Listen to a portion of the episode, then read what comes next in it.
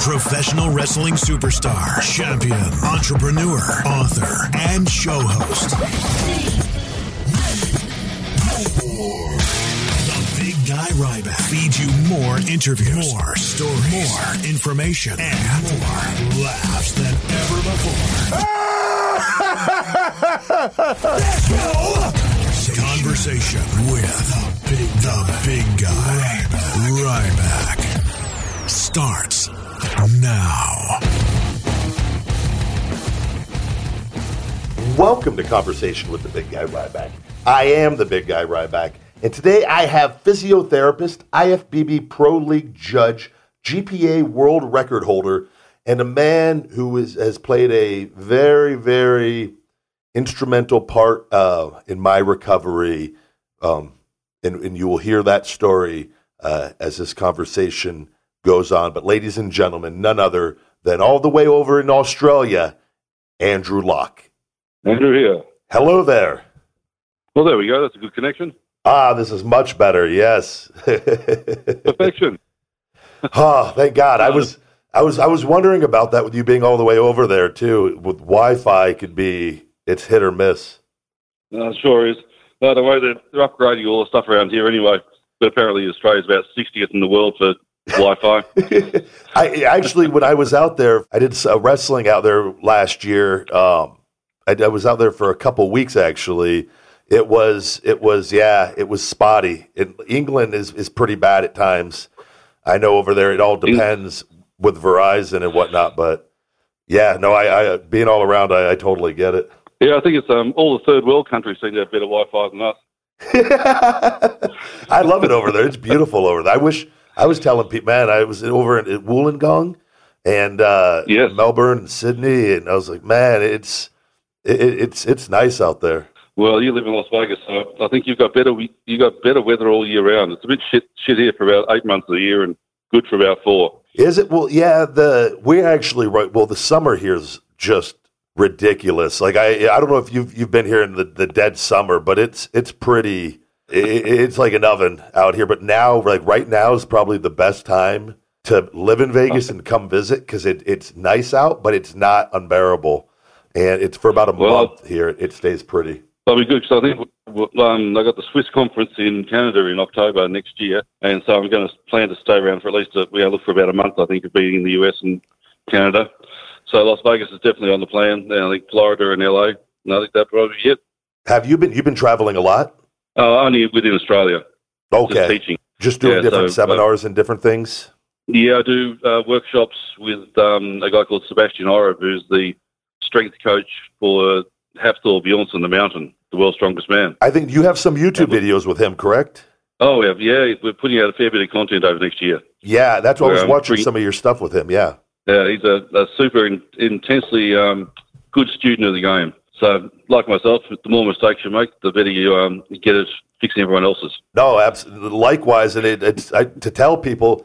I was, uh, and I did the intro a little bit ago here. Yep. But I, I don't know if you recall because I was trying. The last three years have been a phenomenal for me in a lot of lot of ways. A lot of self improvement on my end, mentally and physically. Yes. But you were the first piece in all of this for me when three year not it might have it was uh, not quite or right or probably close to three years ago maybe a little just Yeah. a tad under that i was i left wwe and i i was very hurt and uh, an unfortunate thing with wrestling is we sometimes and i think it's a lot of people in different sports and different things and, and weightlifting and powerlifters we ignore injuries sometimes because we don't actually want to know what's wrong with us and And you don't get paid. You don't get paid for being injured.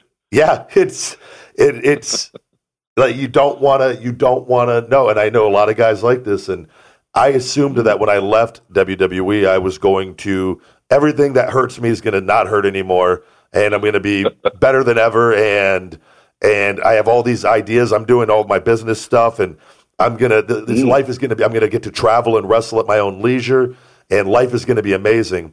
And and God and whoever had had another plan, and it was I left, and I instantly turned into a 95 year old man, and was told I ignored it for like the first five or six months, And I finally went to the doctor, and I got an MRI on my on my back and shoulder, and I saw uh, multiple doctors. And they told me I Yes. needed a five disc fusion on my L one, two, three, four, and five, and a shoulder replacement. But my disc had uh, completely uh, very they were severely compressed. I'd caught it just in time, and right when I actually finally I found you on Facebook, if I'm not mistaken. Correct? Yeah, that was it. Yes, I can remember it well, and I can even remember quite clearly that the interesting symptoms you had at the moment, whoever was treating you at that time wasn't listening to you. All they were doing was treating a scan. Yeah. And your, your history was saying exactly what they were doing was exactly the wrong thing to do. But that's what happens when you treat scans you don't treat people. No, and I but I And think too, and for something for people to understand with you, and that you're extremely intelligent. I I appreciate people like you that that that put this kind of information out there because I personally learned so much, and I could kind of, as I'm learning, help educate and, and to the best of my ability. But you responded to me, which I I was desperate because I didn't nobody. All I knew is I just had the world in my hands, and I was unhappy over some things with my job. But I, the ultimate thing was I was in a lot of pain, and I couldn't deal with it mm-hmm. anymore. And it wasn't just my back. Back's bad enough as it is. It was my back and my shoulder, and I felt like my world mm-hmm. was collapsing around me and I was losing control um, because I'd been down the injury road before and overcome it. And, and so mentally, mm-hmm. I, I felt like I could overcome anything, but this was, I've not experienced anything ever like this. And I don't know how I found you. I just remember searching for stuff and I came across you, or somebody said to maybe Yep. gave me a tip to, to look you up. And I instantly knew that you were the first person that I saw, and I saw a video of you, and I go, this guy I feel like can help me. Whereas I didn't feel that way about anything, and I had no trust. And not to say that doctors aren't great, and but I didn't. The fusion and the mm. shoulder replacement would have meant game over, and Sure would. I was not ready for the game to be over, and I reached out and I sent an email to you, and in, I, I can't thank you enough because you responded and really, really helped me at a time that I was wrestling and in a very dangerous position because I should not have been wrestling. And I talked about it openly on here a lot, but Yeah. I can't thank you enough because you were the one that really helped me understand that, and even not even counting the 14 stem cell procedures I've had, but maybe there's another Yeah. way to manage this pain and avoid this surgery in the meantime until I could figure out what else. And then I was in a really, really bad way. And, and those discs, and like right when I met you and reached out to you, I actually, my entire right leg had gone numb and I was getting the atrophy and my leg was turning into jelly. The muscles were not, Yeah. it was starting, those, I was starting to really, really get the nerve stuff. And Mm. it's just, there's so much to talk about. But I remember being over in England and doing a two week tour and being in a little shitty hotel room. And it was really tiny. And I remember doing your exercises that you gave me.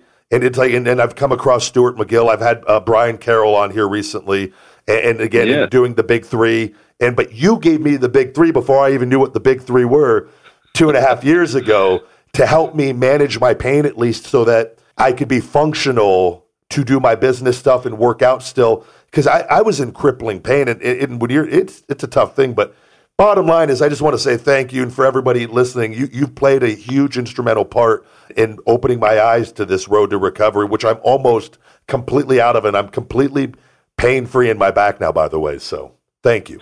No, that's it. It doesn't have to get worse.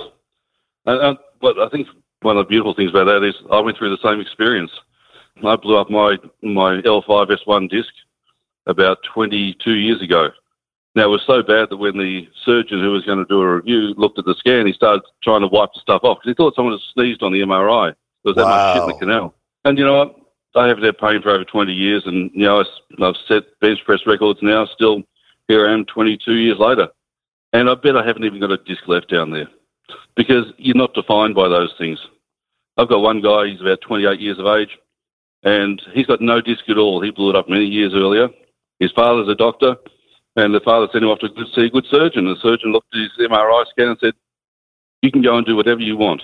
Your body's done a better job of healing that up, and you're now fused that level. You don't have a disc. You can go do what you want. The guy still deadlifts close to 280 kilos. Wow. No problems. So it's a process that is not defined by what the MRI says. It's defined by a lot of other things.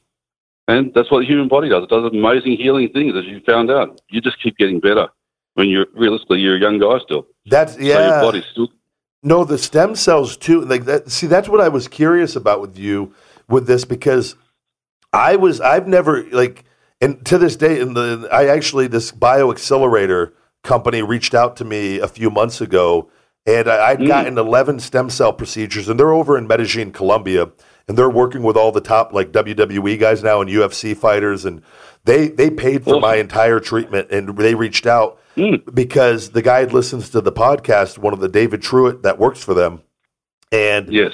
I, and unfortunately, a, a situation that's going on in the United States, um, the stem cell procedures over here are very limited in what they're allowed to do. And my doctor was great, but I was only getting between three and eight thousand stem cells per treatment with my own bone marrow. And luckily, and it took it took four on my back here and seven on my shoulder. But my back, and now my back is completely better going after going to Colombia. But when I went down there, they explained to me with the umbilical cord stem cells I I got 175 million stem cells between my back, shoulder, and my ankle uh, to regenerate some nerves down there. And my back is already like it's it's as if nothing even happened to my back, which is every day is surreal to me to wake up. But the shoulder, I wanted to ask you about this because you said that a guy that Mhm. had.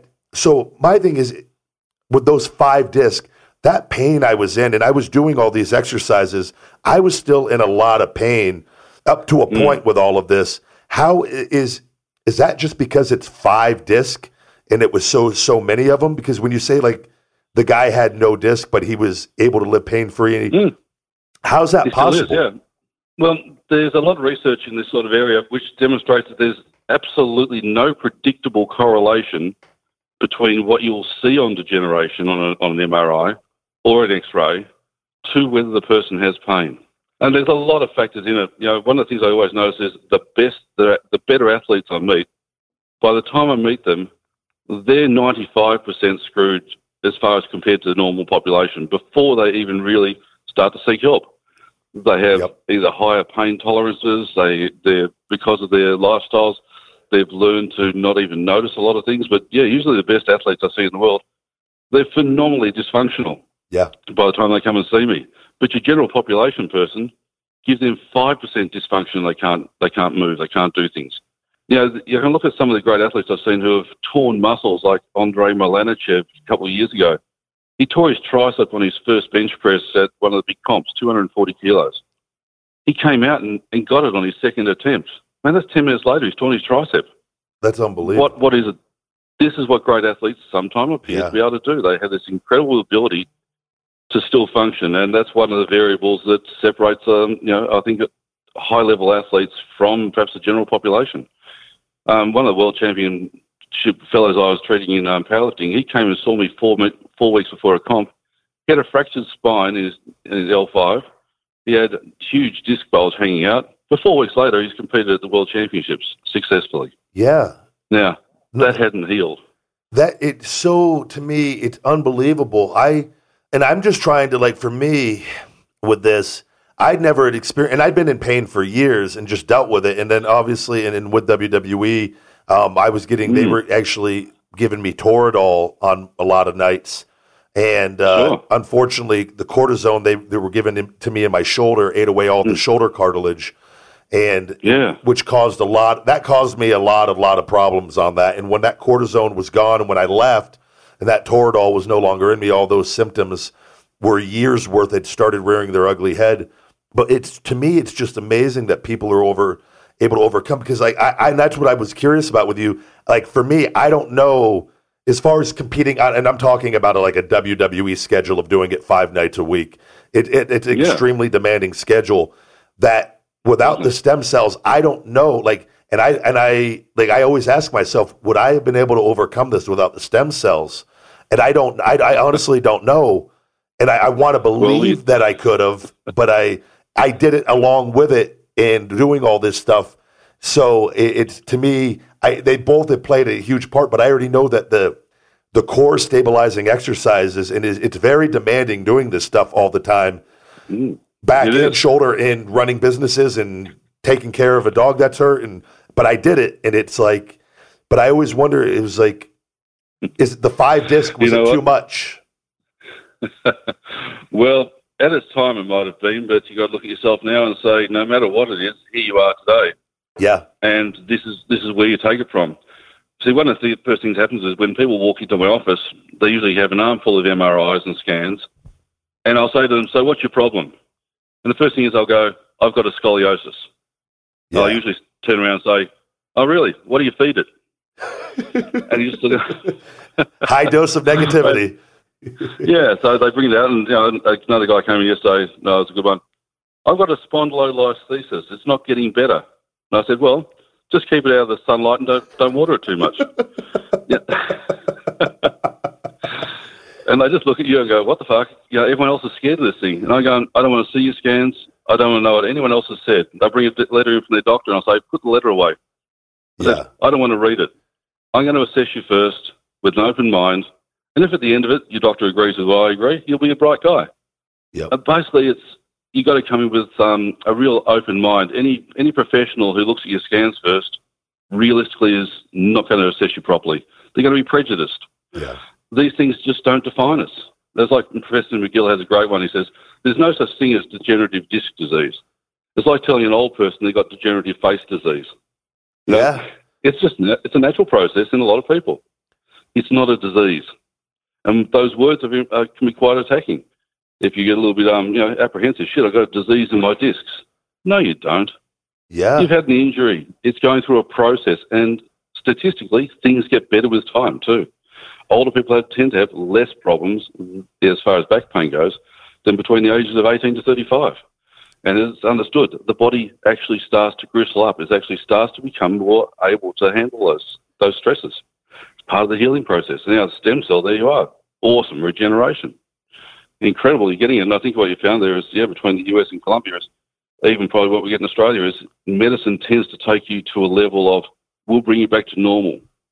But Yeah. wrestling five nights a week is not a normal thing to do. no, You've got to be super normal yeah, and that requires extra work. And unfortunately, most of our medical systems tend to take us to it's good enough when you're normal, but we can't take you any further. It that's the, the challenge we all get hit with. Yeah. No, with as far as the discs go, with that, like, and, and luckily, I hmm. was able to. They they've regrown my disc. They've sealed up. They they the last MRI. Amazing. It, it's it's surreal, and I to wake up and sit up out of bed every morning, and my brain was is so conditioned to feel pain that every morning I sit up, I almost expect to be in pain, and I sit up and I'm completely fine, and I just laugh, and I was like, it's like it's as if the nightmare is over, and because initially when I'd met you, it was I couldn't get out of bed, I would have to fall to the ground and be on all fours, and then pull myself up to my knees, and then get to my feet and then go turn on the hot shower. I couldn't put my pants on. I would have to like put, use my foot. I couldn't bend over. Like, and I'm wrestling Yeah. like this, and it, it blows. I go, how the fuck did I do this? And I, I don't. It, it's crazy, but my thing is, is with the disc and the nerves and people because I had severe compression, and we caught it at the last Hmm. nick of time as far as compression goes, as far as that, and I was getting the nerve symptoms. What do you do with somebody that has a disc that are worn worn thin or and where they're getting the nerve pressure? Doing the stabilizing exercises is that enough to correct that over time? There's not, yeah, well, one of the things I always say to a patient is you're going to do these exercises now twice a day for the rest of your life. Yeah, In a, hun- in a hundred years' time, you're going to be doing these exercises in the old folks' home. You won't know why the hell you're doing them. You won't have a clue, but you're going to be doing them. yeah, The whole idea is you've had a, you've had an injury, you've got a, you've had a previous problem. Your body has a tendency to move towards that. You're actively got to stop this for the rest of your life. Yep. You actively are going to do stabilizing stuff, but that's only the base of the pyramid. But then you got to build all the extra work on top of it Yep. to do exactly what you're going to do. Like five days a week of wrestling. Now you can say like, um, the nightmare is over. Well, you know, when you get back in the ring, the nightmare begins again for everyone else. Yeah.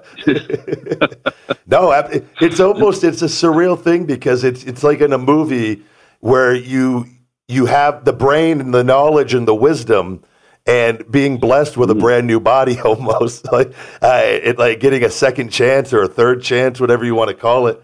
But it's a, it's a surreal thing to look back but i it, Your movement patterns are going to be so much better than the ones that you used to have yeah. when you got injured. Because you got injured basically not knowing how to really move correctly at that point. You were doing what you did. Now, one of the things about people is they'll tend to think their back is their weakness. Probably it's your back's your strength and everything else is your weakness. Yep. Your abs are your weakness. Your 10 core muscles are your weakness. Your ass has gone on holiday. So all you're doing is using your back all the time. No wonder it's pissed off. You know, stop it. Start Yeah. moving properly. Start, start tightening up. Start doing the things that you should be doing with all the other muscle groups. Mm. And then the scans themselves are not going to be as predictive of you as an individual. You're going to start moving better.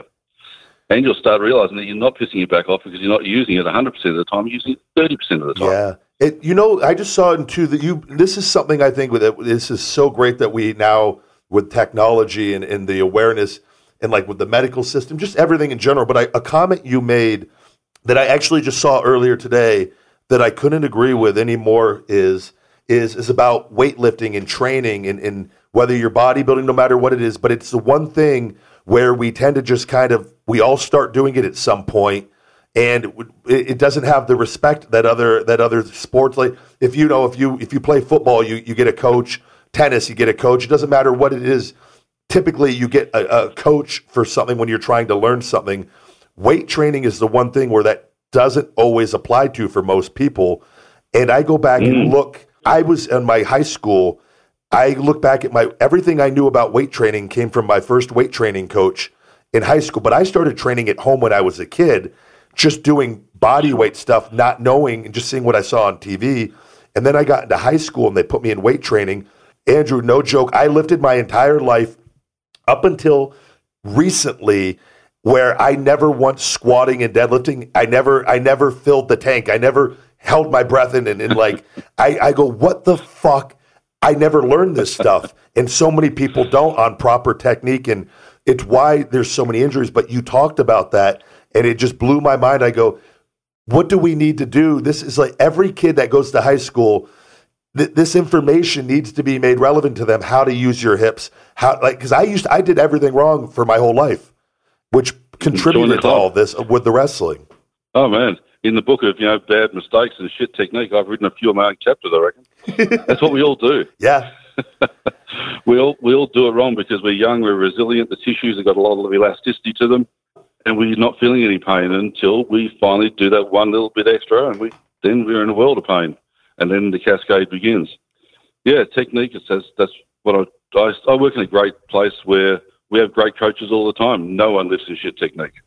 have you know, people thought about too doing a youtube channel for yourself and, and, and coming out with educational videos for coaches and Yes, well, I'm just um, I'm just starting that now because I've, I've actually written a couple of books that I just haven't had time to get published because I never got the video and the and the photograph work done because I've just been too busy seeing patients. yep But um, I got lucky enough that I'm pretty much heading towards full time education now. So um, that's where I'll be, especially over in the US next year. I'll definitely come over and be running some workshops. I'm definitely putting out the video content, putting out the ebooks for everybody to be able to get information about how to basically solve back problems, shoulder problems, and then how to perform well. So yeah, it's a good, it's a good year ahead. It's already just started. That's why I'm heading over to Bali. Uh, that's in three days. So I'm going to spend ten days over there and just start to get the process finished up. So hopefully, I'd say early 2020. I think uh, perhaps by February we should have it launched. I might even have something coming up fairly soon because we've shot uh, a couple of videos and three days worth of professional footage from my workshops with the um, Sebastian Oreb, the Australian strength coach. And what, what we basically do is we teach lifting and I teach rehab, and we spend a whole day on one lift, deadlifting and spine. Yeah, so it's made for coaches. So yeah, we we probably get forty people that we limit it to, and we're booked out everywhere in the country. So Yeah. it is going to go worldwide. Well, how to make sure people know what the techniques are to be safe for life Absolutely. and lift the yeah. biggest weights possible. Now, I've got uh, some of my athletes will easily lift very close to, you know, they're working with 800 pound squats and, you know, deadlifts and things like that. And these are good athletes to work with.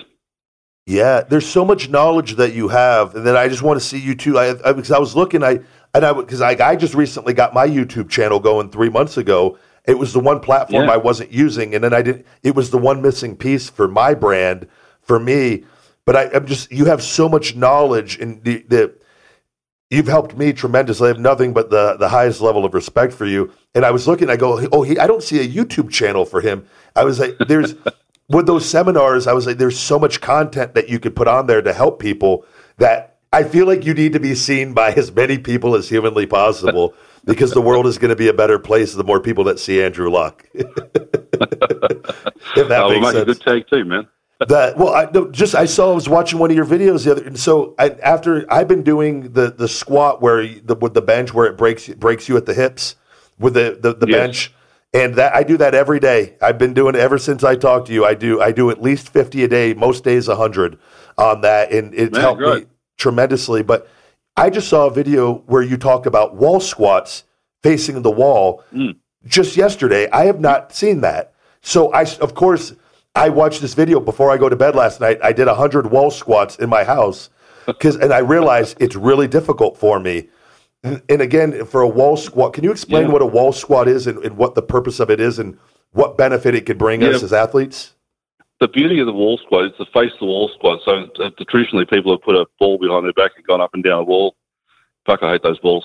What I do is I get people to face the wall and put their toes as close to the wall as they can. Now your job then is to try and squat down to parallel from that position, keeping the feet relatively close to um, hip width apart.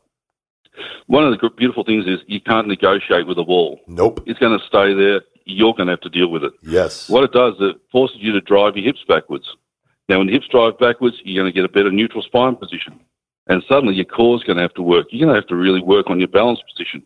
Your glute's going to work. Everything tightens up because the wall self corrects you. One of the things I find with a lot of patients, I always explain to them is, I won't say much because you overthink too much. Where that's our population, that's our, our minds. We overthink Yes. way too much. So let's stop thinking, let's just do. So I'm going to get you to stand against the wall, face the wall, and I'm going to get you to try and get down towards parallel. Now, your head's not going to go through the wall, so you're going to have to figure out how to use your body and Yes. it puts you into a perfect position. Now, we turn that into a deadlift. Once a person learns how to drive the hips back and get a, a tight core, it's a beautiful exercise. Yeah, so that's one of my favorites as well. No, it, And, it's yeah, it's there's a- completely opened my eyes because well, when I met you, my form, all that has been. I just was born naturally strong Mm. to a certain level. I got away with bad mm. techniques for a long time, as a lot of powerful people have, and it caught up to me through wrestling and doing different things over the years. But like I did, so last night I did a hundred of those. I fell back. I can't tell you how many times. And, and then I started just grow, going. I was like, okay, I can't make it all the way down yet. I need to start working on this slow. And I just I did up to 100 and just almost like half reps because I could do that without falling. And it made me realize how messed up my form still is on a lot of this. But today at the gym, eh, I did 50 after my after my workout today, and by the end of it, I was getting down. It, it was starting. It was a lot better than it was just last night. What kind of, as you far Yeah. on that routine, what do you recommend for us to do? How many? Is there a certain number a day that that you see? Yeah. In the people I prescribe that to, it's 50 to 100 repetitions spread out throughout the day. So Okay. if they see a wall, go up to it and practice a couple. Yep. The thing about strength is strength is a skill. It's not just being able to pick something up. It's doing it skillfully, learning how to use Yes. your muscle that you got in the most efficient manner. So this is a skill creator. It's neurological. It teaches the body how to hold itself in space. Once you do that, you can put a kettlebell or a dumbbell in either hand and do the same thing. Sometimes actually makes it a little bit easier because the weight sometimes helps you. People who have real problems with it, I stick a chair behind them. Interesting thing is people who find it hard to get down, you sit them in a chair and they'll say stand up and they'll get out of the chair without hitting their head on the wall. And suddenly you go, so how'd you get that? How'd you get from 90 degrees to stand up? And they know they can do it, but their body's got to figure out how to do it because they're scared. Doesn't take too long, 50 to 100 of those a day, and then your pattern starts to fix up. And like anything, the frequency's high in the early learning stage, and then the frequency drops out as the load increases later. That's the basic way to rehab is high frequency, and low load exercises, lots of stability work in the early stages. Then once you got that, you move to high load, less frequency, same patterns. So guys who can squat 400 kilos, they don't tend to do it every week. They'll tend to do it every couple of weeks. Yes. And that's why we train.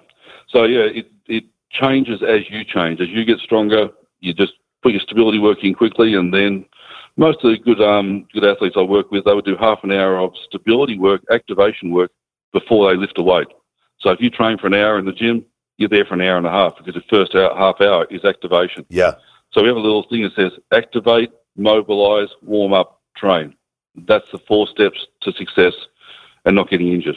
So yeah, there's a little process to it. The activation of you know whether if it's a shoulder problem, you got to be doing your shoulder activations. If it's your back, you got to do your, your your back activations. Your glutes and hips, we have hip activations. So yeah, it's a it's a process that you tend to find all the best people who aren't getting injured and now adhering to, just like you have. You do your stability. Yep. And as we say, you know, proximal stability unleashes distal ability. If your body can hold itself in the center, then you can throw a better punch. Yeah. Then you can jump and run. But your body won't let you do it if you're not stable in the middle. No. So that's one of the other, that's one of the pros. Stability, stable, get yourself strong there, and then you'll be able to unleash your ability. But not until then. And I And feel like doing that in my back as well. That was when I was going to tell you when I do those wall Mm. squats. I feel like I feel my back working in a good like that. My form, like I feel like muscles firing almost that haven't fired in a way. It's it's a weird like thing, and it, but I know instantly doing it. I just go. It just I, like last night today. I just laugh. I go. The more you you think you know, the more you realize you, you don't know shit. And I'm just like it, it's it's a it's a fascinating thing. But I I just laughed because I was like. I'm like, I was so glad I came across this because I was like, this is real. It, I, like you said, you can't cheat the wall, and I hmm, you can't negotiate. no, it, it it's, It's not going to listen. It's not going to listen to you. no, it doesn't matter. And like even the bench thing, I don't. I I just did that because, and I didn't know if I was doing it right, but I do it every day. But I can tell that I was like, no, I still have work to do on getting my hips in, in proper form, and so yeah, man, it, it's. I love this stuff. Learning about this at 37, it, I feel like I don't know shit. So thank you. That's right. I don't. I feel like that all the time. I always love people who challenge my approaches because by being challenged, then I've got to have a good rationale. So it's always great to meet other people and other people what they're thinking too. Like one of the things I especially work now is I tend to avoid stretching on nearly all the athletes. I've stopped that myself talking to Brian Carroll, and I feel way better. Isn't it fantastic? Yeah, Because what you've been doing there, you're punishing your strengths. Your strengths are your tightnesses. Your tightness holds you together. yes, why are things tight? That's the question we ask. Now, once you ask why it's tight, you'll find the answer to why things are tight, and you'll fix it up because you've got a weakness somewhere. Your tightnesses are just trying to stabilise you. yeah, Your weaknesses, they're having a great time. They're not talking about anything. So we say, don't punish your strengths, punish your weaknesses. that's and that's brilliant. When he told me that, and I, I that and no joke, in back in wrestling because I thought I had to be. I was stretching like crazy because I was always hurt all the time, like as far as pain, and I thought that was helping me, and it wasn't. And I look back and I go, why the fuck did I spend r- rather than actively warming up and things that, to to create mobility? The stretching, Brian says, knock it off. He goes, just stop it. He goes, and I, I it's been a couple months. And Andrew, I kid you not, I was like, my back, any li- other little small lingering back stuff I had going on, all gone. And I'm just like, son of a bitch. I, here I am thinking I'm doing something good every day for 30, 40 minutes. And it, it, it, it wasn't serving me for what I do. So, See, that reminds me of your, your addiction to porn episode. Just stop it. yeah. One one month in on that, by the way, we're almost one month in, and I feel amazing. It, but it's just It's a- it's self awareness, man, and learning. That's what I like. It's we're we're in a day and age. I think it's that's the one good thing about you know in technology, and we have communication, and there there's as much bad as there is. We have the ability. There, there's never ending learning now when you get around the right minds, and like you said, people that are thinking and people that whatever area of life that they're in, and there's just there's you can to me you can never know too much. So it, it's a really cool period to be alive. Oh, aren't we? I mean, stem cells, that wasn't even available de- years ago. And now here you are in, in the forefront. I've probably had more than anybody. they said my doctor here in Vegas goes, he goes, you might be the front runner of stem cell procedures, and we're at 14 now, so and hopefully no no more. But I did want to ask you about the shoulder because here's in, in with my situation. So this is Yep. th- my big problem and when i met you my back was my biggest concern because i couldn't my back was causing such pain that it was it The was really well, yeah. it was and i don't take pain pills i wasn't it, it, ca- it was causing a lot of problems and and just happiness wise and and and functionality wise, but my shoulder I can I've been able is much more tolerable. So, so my thing is, what do, what do you do about someone? Because for me, cortisone ate away all the cartilage in there, and then I get the Yep. so with through movement. And if I get the Mm-hmm. now the stem cells, the grinding is going away because my cartilage is actually regrowing. These Well, stem wonderful. cells are are so powerful, whereas the ones in the states were not powerful enough to give me any cartilage regrowth.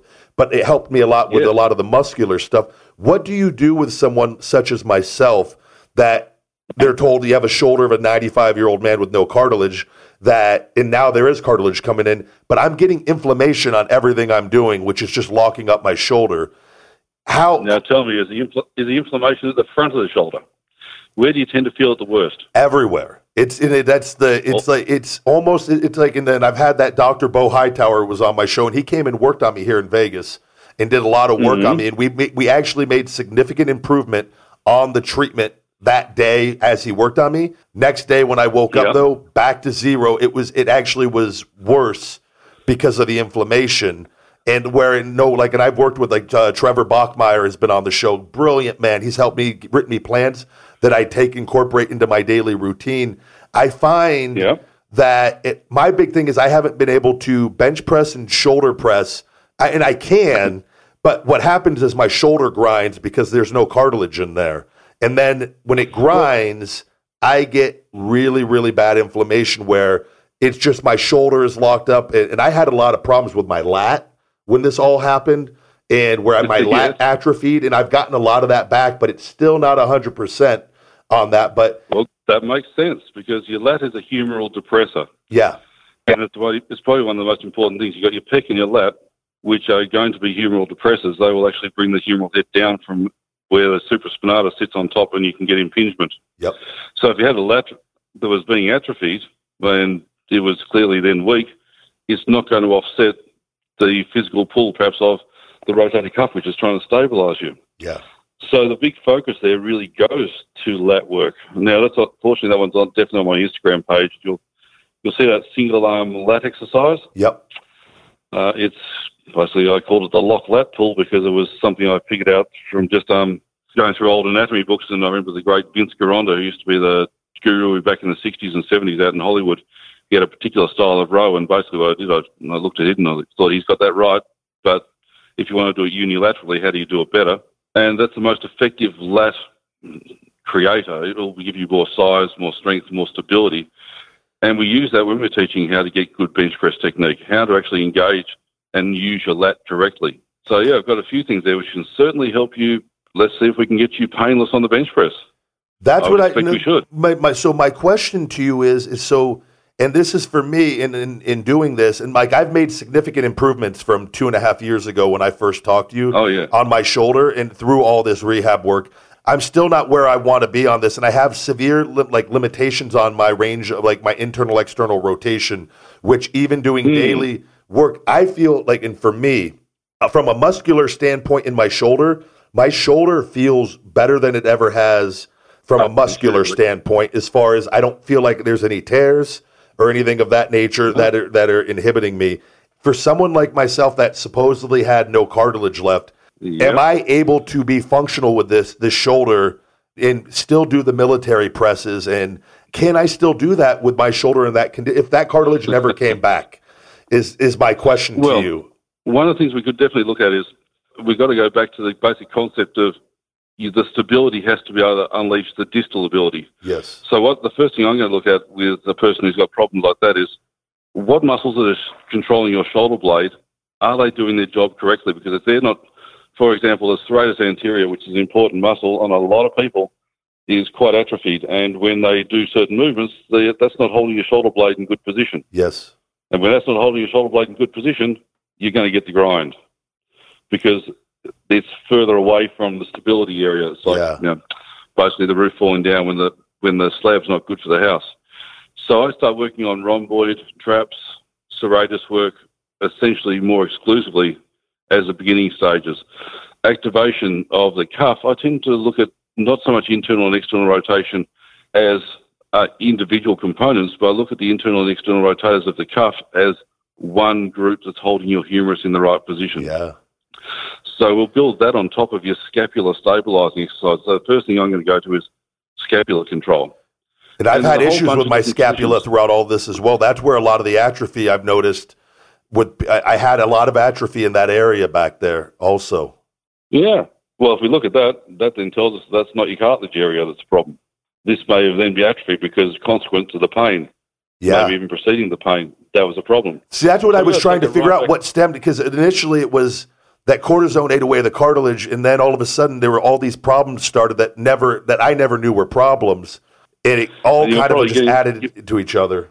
No, probably injecting the cortisone into what they perceived to be biceps tendonitis Yeah, because it was painful towards the front of the shoulder initially. yeah, yep, The bad news is, of course, it wasn't your biceps tendon that was actually pissed off. No. That's a referral point from the infra- that's a referral from the infraspinatus trigger point.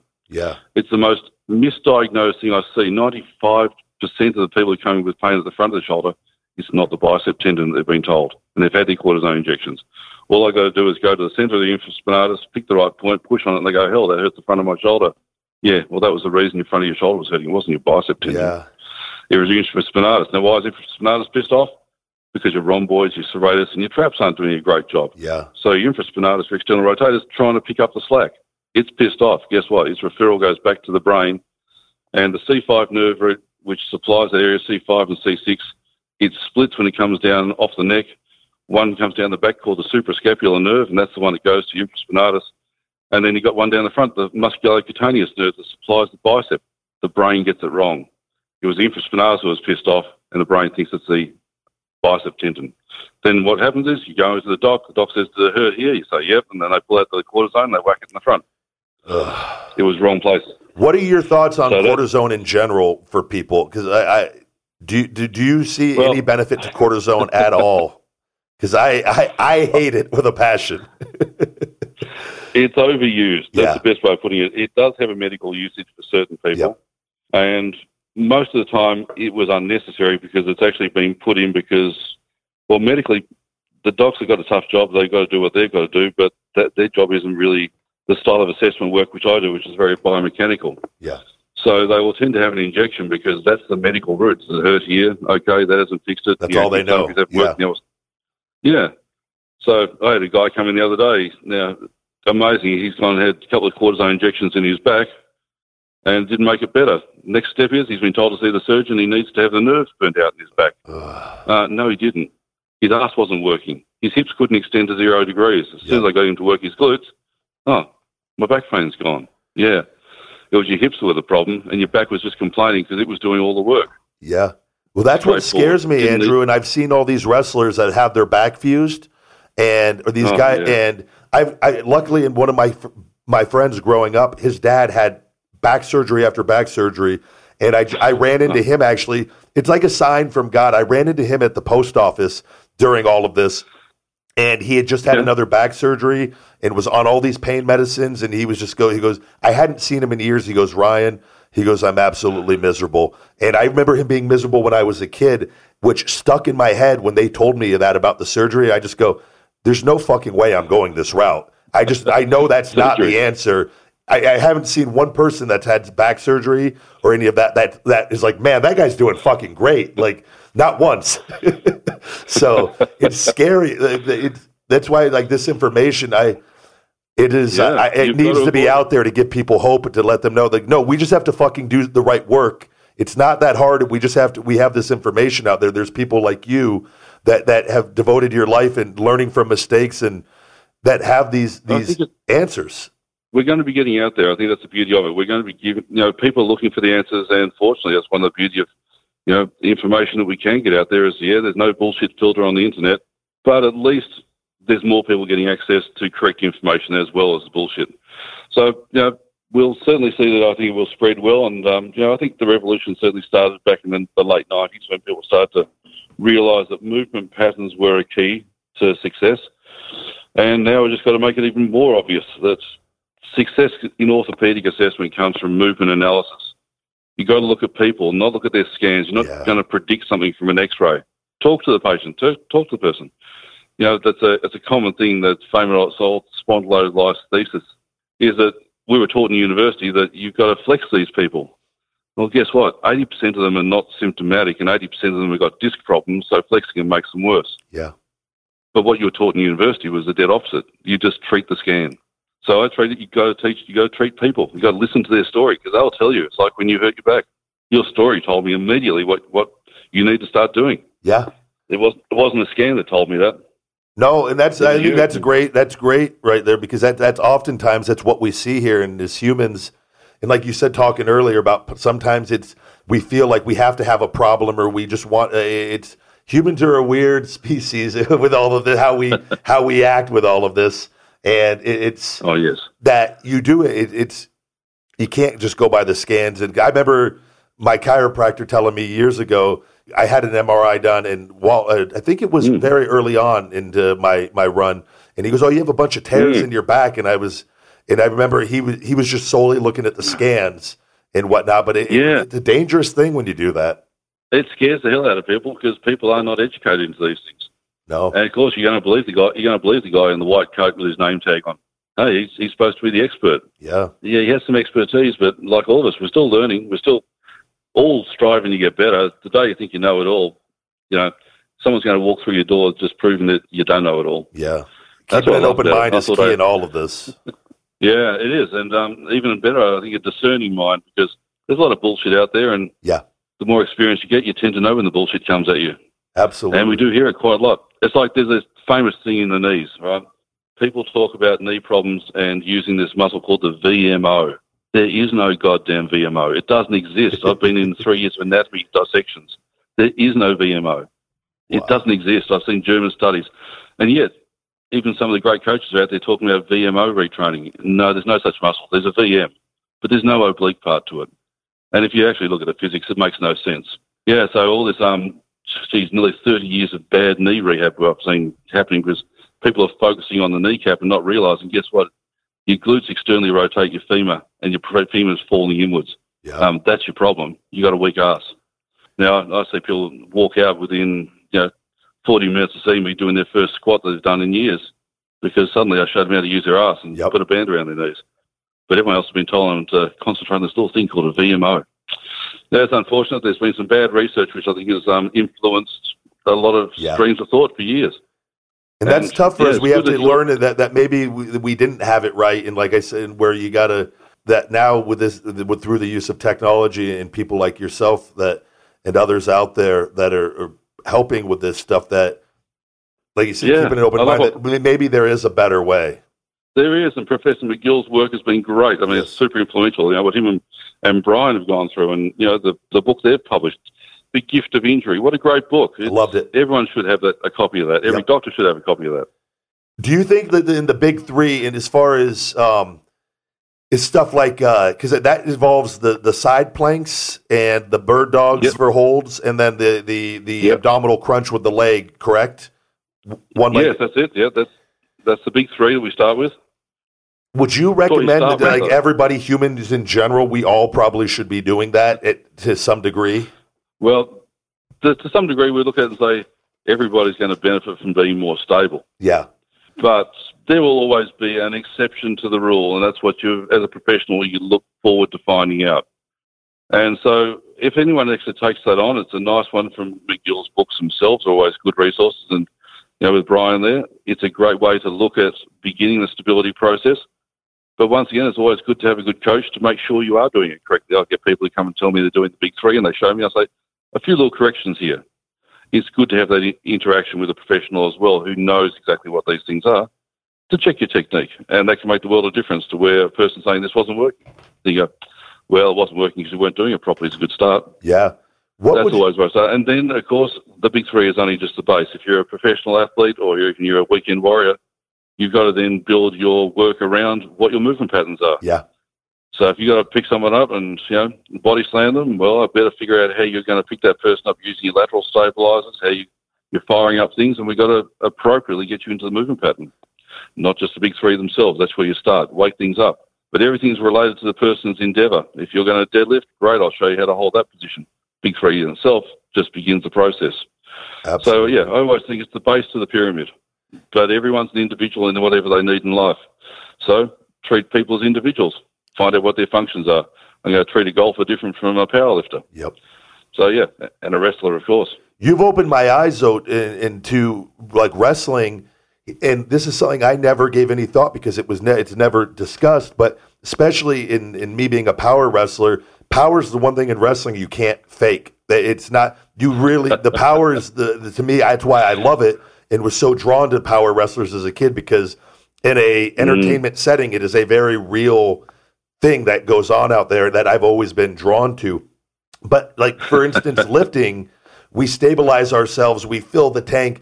These are things that don't happen in res. I go, I'm out there breathing, and I'm not. I'm looking at all the. I remember catching guys off the top rope night in and night out, where I am yeah. just catching them, and I'm not. I'm not bracing myself properly for this. I'm just because I'm not never never even thought about that. But the all these things that are causing this trauma and damage, I'm doing just that. Where now I look at it, I was like, I just look at it entirely different that we have to protect ourselves.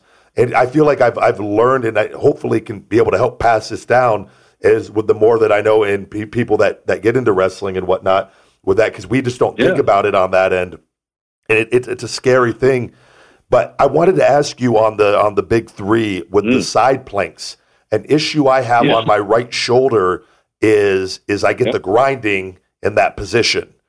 How do I need to still so, stabilize that and do these stabilizing things to create more stability in there before I'm able to do that properly? Exactly. Yeah, we've got to work on the shoulder before we get to that side plank on the right side. Now, if you think about the, the purpose of the side plank is to get some core work, but it's also adding into the lateral stabilizers of the glutes. So I would tend to actually break that movement up into a glute style exercise and an abdominal lateral exercise before I went back to the side plank. Okay. So what I would start with, if you've got a problem with going onto the side plank because the, the shoulder's a bit of a problem, we're going to start doing some lat work. We might start doing some glute work separate from it and then retest it. Yeah. See if you can fire up and suddenly, oh, the grind's gone. Quite often that happens. So you've got to, even then, with that sort of problem, you've got to step it back, strip it back even further. What are the parts of the body that the side plank uses? All right. You're using shoulder stabilizers, you're using abdominals, you're using obliques, you're using your glutes. All right, better strip those back, attack each of those. Let's build it back up in the side plank. Did that work now? And then it'll all come together. So even something that's basic, it's like atoms, you know, hey, we can split them. Yeah. Take them down to more basic components. And that's the way you got to think when you look at those exercises. You start to break up which muscle groups are involved, how can we make them all support better? And then we put it back together again. And then you move on. So we might look at that for you. We'll start looking at some of the shoulder stabilizing work. Once again, going to start with the scapula then. So I look at, um, there's a few interesting ones. There's a, a one I put together called the cat, camel, bird dog. It's the old bird dog. There's your basic movement, but we actually use a yoga movement in there to get the serratus started to ah. control better. So yeah, it's a, it's a, it's a variation of the, of the bird dog. Man, it's an interesting one. It's on the um, on my Instagram page there a little while ago. I try and put something up every couple of days now. Yeah, no, but that's definitely uh, I would definitely. This is because I'm working in like I like Doctor that Doctor Bo Hightower. He's he's been work. He works on a lot of UFC guys here in the states, and good. I had him. Like it's crazy. This show has allowed me to it, it, meet so many great people and great minds. And I had uh, Trevor Bachmeyer. He's out in California, and he mm. has given me uh, a lot of uh, different. He has a lot of YouTube video. He Smashworks, a lot of different YouTube and mm. Instagram uh, content out there as well. But I need, I was like, the missing pieces, I need to get a little bit of strengthening. Like, there's some strengthening things that I was missing on this game plan. And I feel like this, adding some of this stuff in from you is really going to help get me to that next level because with all of this. Yeah. We'll definitely talk that through because I think if we start with using some of the, the lat movements I use there, which is that basic called the lock lat pull, which is a, a unilateral movement for lat, you'll see that. I think we've got my daughter demonstrating that one on there somewhere. And I'm going to go find it as soon as I get off this with you. I'll tell you an interesting one then is to also attack the, um, you'll see, uh, I think I call it the snow angels, which is a bit of fun. It was just basically putting a band around the legs and lock on your back, but also get people to do it on their front. It's probably the best glute activation movement that exists. Really? And you'll see that one on there face down with the band around the knees doing basically abductions for the glutes and then some external rotation. That starts in there as well. And then um, we can see if we can put those pieces in on top of perhaps a cat, camel, bird dog, and then reassess the side plank. So it's all about finding the piece that's allowing the shoulder to grind, and it's usually not that hard to find. No, I, I, I have nothing but faith in everything you say. You've you've done nothing but help me. Uh, not one thing you have ever said or I've seen is is like, oh, I don't agree with that. It's all like, oh, it's wow. if I put it out there, don't worry, I'm confident. Yeah. well, I do want to say Oh. the. Uh, I know you, you are a very busy man, and I don't want to. I don't want to keep you. It's morning time Pleasure. there, correct? Yeah, just getting started in the day today. It's a good day. Another great day ahead. The I like to ask everybody that's on here because you are one of the great minds.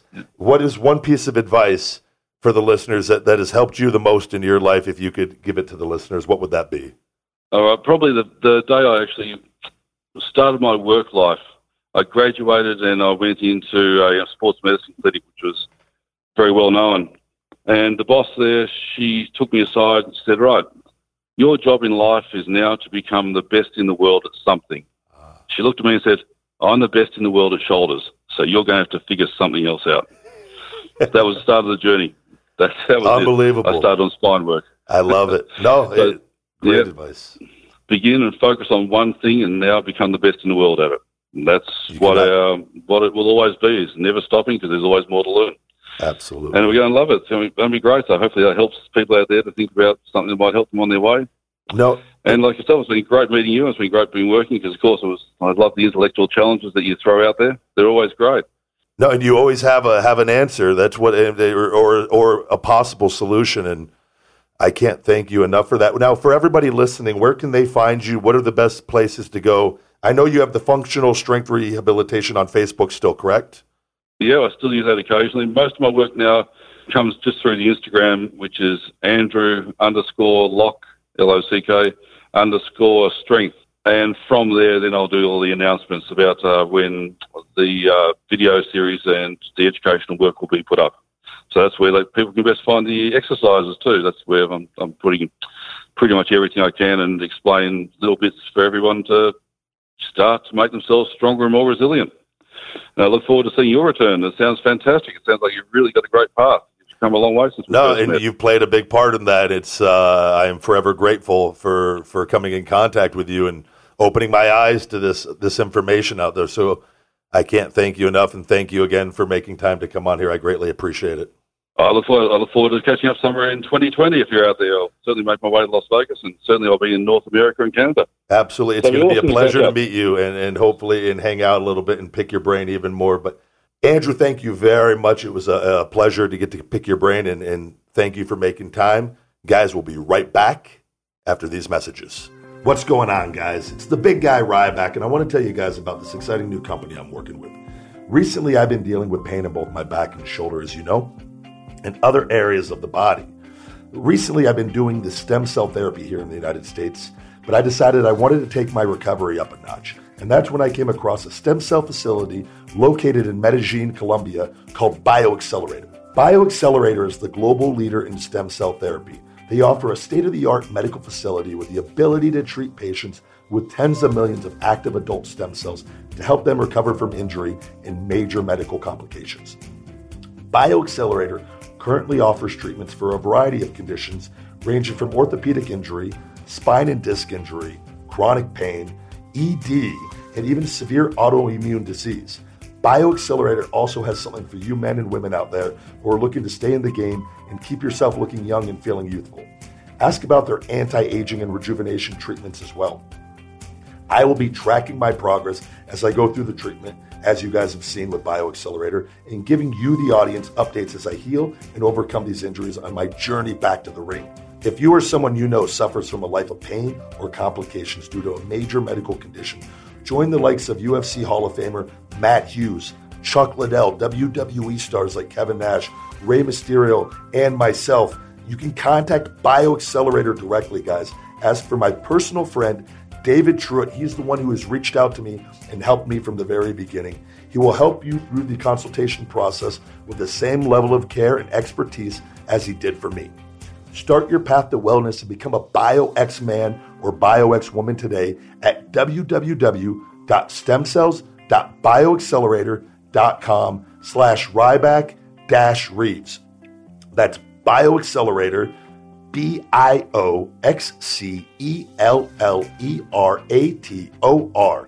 www.stemcells.bioxcellerator.com slash Ryback dash Reeves. You've heard us talk about Real Good Foods before on the podcast and just how much I love their Real Good pizzas and enchiladas. Now, Real Good Foods also has their new poppers, which are a super low carb cross between a chicken nugget and a jalapeno popper. All of their foods are low carb, grain free, gluten free, and keto friendly. Most items have as low as 3 to 4 grams of carbs per serving. From their chicken crust pizza, enchiladas, cauliflower crust pizzas, snack bite pizzas, and poppers, you can't go wrong with anything from Real Good Foods. All items are available at realgoodfoods.com, on Amazon, and in retail locations all over the country, with a store locator on their website. Save 10% with discount code RYBACK off of realgoodfoods.com. Real Good Foods. Feed me more. We are back. I got Raj Giri with Wrestling Inc. with the Pro Wrestling Report. What's going on, Raj?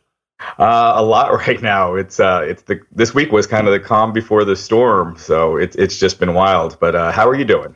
Doing well, doing well. This is uh, AEW starts next week, correct? AEW SmackDown on Fox. Yeah, Uh, yeah. There's a lot. This is what everyone's been waiting for coming up next week. So it's I'm sure there's a lot of news as always. Yeah, absolutely. And uh, we can just jump right into it. So WWE, they're kind of changing a bunch of stuff around. So Raw and SmackDown. SmackDown's not going to be called Friday Night SmackDown once again. It's, it's no longer called SmackDown Live, even though it is going to remain live.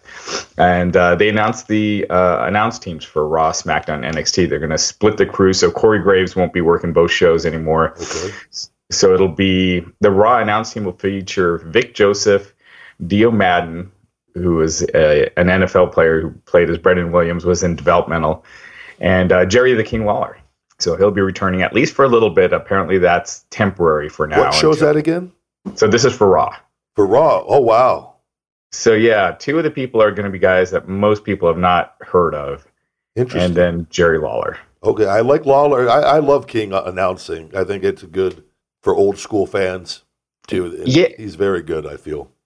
Yeah, just his wit and everything. They haven't been able to find someone like that. Now, he hasn't kept up with the current product as much, so he'll probably have to be, you know, caught up to speed. But Which is But yeah. saying something, by the way, a little bit, just to throw that out there. right, right, exactly. Uh, so over on the SmackDown side, you got Michael Cole, uh, Corey Graves, and Renee Young. NXT is going to be Mauro Ranallo, Nigel McGuinness, and Beth Phoenix.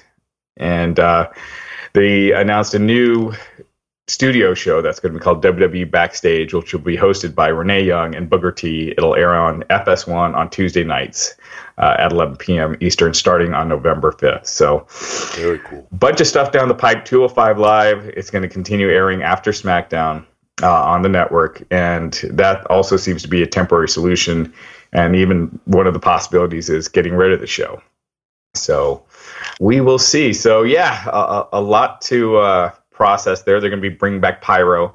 Uh, the sets are going to change next week for both raw and smackdown. So yeah it's uh everything is getting refreshed next week. That's uh, the announced team thing. Will be interesting to see how that pans out with everything uh, as this goes goes forward. Uh, the other two, I'm not aware of the the people on Raw, uh, the the two people that you mentioned, and I and I watch pretty routinely, and I have no idea who they are. But again, though, if they do a great job and it works, there, there's no issues with that, and it kind of gives those other people from a little bit of a break from being overexposed and being on everything and gives each show a unique feel and identity. I think it's a great idea to get rid of 205 Live. I think that's it was, and the, the performers are all great, but what's different from 205 Live from the rest of the shows? Essentially, everyone that style has now become very norm. You know what I mean? It, it- you're Right. not seeing your two champions, Seth Rollins and or AJ Styles, or there's just and then they're, they're taking guys from that show and putting them on from Buddy Murphy and, and Cedric Alexander and whatnot. So you really it makes it even more difficult, and it's those drawn out shows and putting them after the the the TV show SmackDown like that. It, it's really it's just not. They were put in a bad position to begin with uh, Yeah. on that, and so I think just sometimes you can't have too much product. So I think that's a good idea, scrapping that going forward. And uh, what else was mentioned in there? I'm just I don't want to skip over anything. Uh, the uh, the studio show with uh, Booker T and Renee Young. you know, I saw. I love Renee. I love Booker. I think they're. And that's. I think that's a good thing. Uh, a little recap deal. Everything going on. There's nothing wrong with that. And and with Fox bringing back the pyro, I think that's cool. I think that you know that's part of pro wrestling. The whole entertainment aspect, the rock star aspect of it, that's been missing for a little bit. So it's uh, it'll be interesting just watching going forward to see how how much say what goes on with these ratings, how much input Fox really has, what happens with the Fox USA thing. There's a lot of questions going into all this as ratings kind of continue on the decline overall. I believe. Yeah, Fox has really been pushing SmackDown hard on, on during football. I, I've see, been seeing a ton of commercials for it uh, just just this week. So first week should do well. It's you know I think with all of this with AEW, um, NXT, everything is it's more where are we going to be in February? You know, once the initial hype dies down Yeah. and, and they they've stopped you know pulling out all the tricks and you it settles down. Well, where's everyone going to be? And so AEW, you know, they're going to have their work cut out for them next week. Uh, NXT finally moving to two hours on USA. They've been doing one hour on USA and then one hour on the network. Now it's going to two hours. Ratings were down a bit this week for NXT. Um, actually, quite a bit. It was down 15% from the premiere, uh, and big drops in their the prime demos. Is that Um, normal? Would you say after a debut with shows for that something like that to happen, Raj? Historically, or no? Is that a, is that not a great sign? It has been for for WWE. You know, for Impact uh, when they debuted, for Nitro when it debuted, they didn't have the big drop. They you know actually saw uh, it it being pretty steady until they you know had the the big growth. So. But for WWE, yeah, like ECW when it premiered, it was at three million viewers, and then it dropped steadily after that. I will say, and I watched the NXT show again, and here's, and I say this, I believe, and I and again, I've got to watch AEW and see the product they put out, and and we, I can't say until I do see that, or uh, probably, and, and give it a little bit of time. But watching NXT on TV, I could tell you, and this is just me watching as a pro wrestler, and it's not because of the talent necessarily, even though they are in develop. That was a developmental league, quote unquote, uh, and for good reason. And a lot of that psychology was not because of moves, but I feel like I'm watching an old FC when I was in FCW and watching that TV product, even though it is better produced because of the way it is filmed in a small arena. I believe that they're going to run into a huge problem in NXT if AEW kills it and with those large crowds, if AEW just does everything they're supposed to and has and, and can get not they don't have to have sellouts, but just have good crowds in different arenas, I will tune into that all day long if that is what I'm watching with NXT because I, I can tell you straight up there, there's a reason why you have promos and storylines in pro wrestling. And this is me as a guy that loves wrestling and enjoys watching wrestling. I get very bored watching what NXT is putting on TV in front of me because there's nothing. I, I already. It, it's just nothing is. I'm not intrigued by just moves.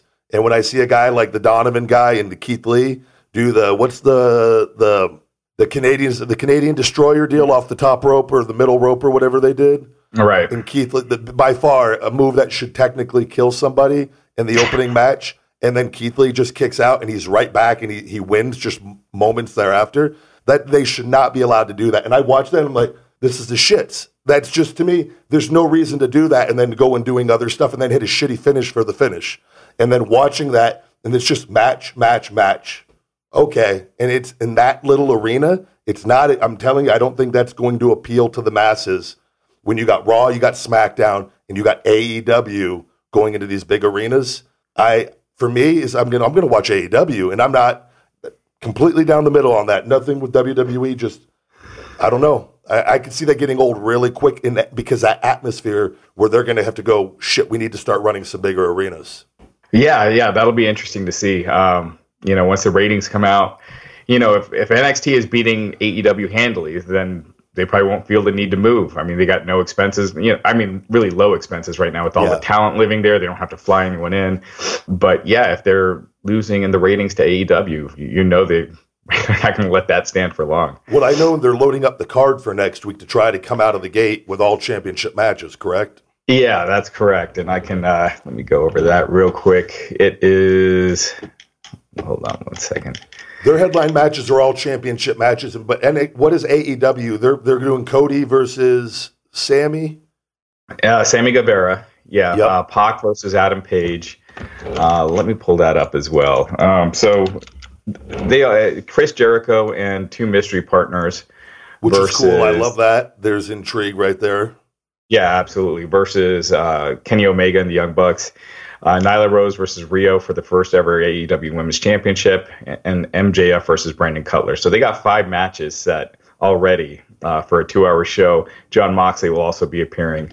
So yeah, pretty loaded show on NXT. They got Adam Cole defending his title against Matt Riddle, Shayna Baszler against Candice LeRae, uh, NXT Tag Team Champions Kyle O'Reilly and Bobby Fish defending against the Street Profits. I think there was one more. That, I, I'll find it, but uh, yeah. So both shows going all out next week. Yeah, I, I could say, and I, I'll ask you this, Raj. And after watching NXT a couple weeks, and DVR is not a thing. If you have to pick an episode next week that you're going to watch, what would you pick? I, I mean, just for a lot of reasons right now, AEW just.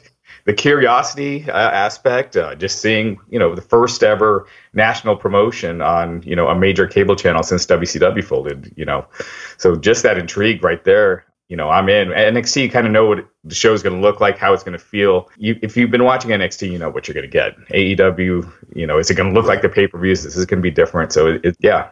What are your Uh, thoughts I mean, on that be watching smaller arena too with NXT? Do you pick up on that vibe?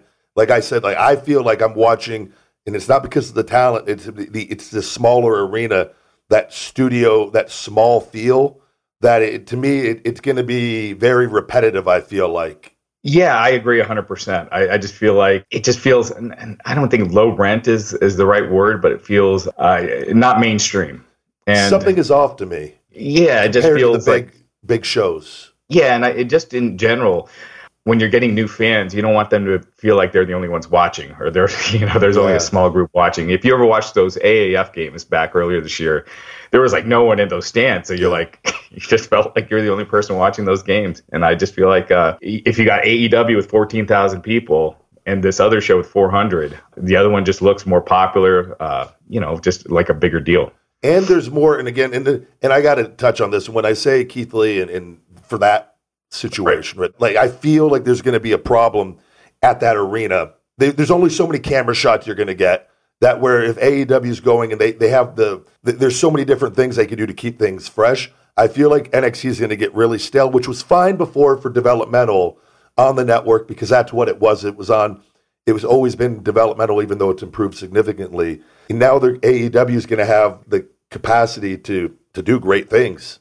And I think that's going to be really hard when you're, I know Hunter and them, they're saying they're not competing, but they are competing. Now, I just think that NXT is severely limited up front with what I've seen right now, as great as it is, compared to what AEW has the possibility to do. Yeah. Also, next week NXT will be airing with limited commercial interruption. So, if they weren't competing, they wouldn't be, you know, pulling these tricks out. But uh, yeah, so it's it's going to be limited commercials. So they're definitely, you know, trying everything they can to make sure that you know they win and win handily next week.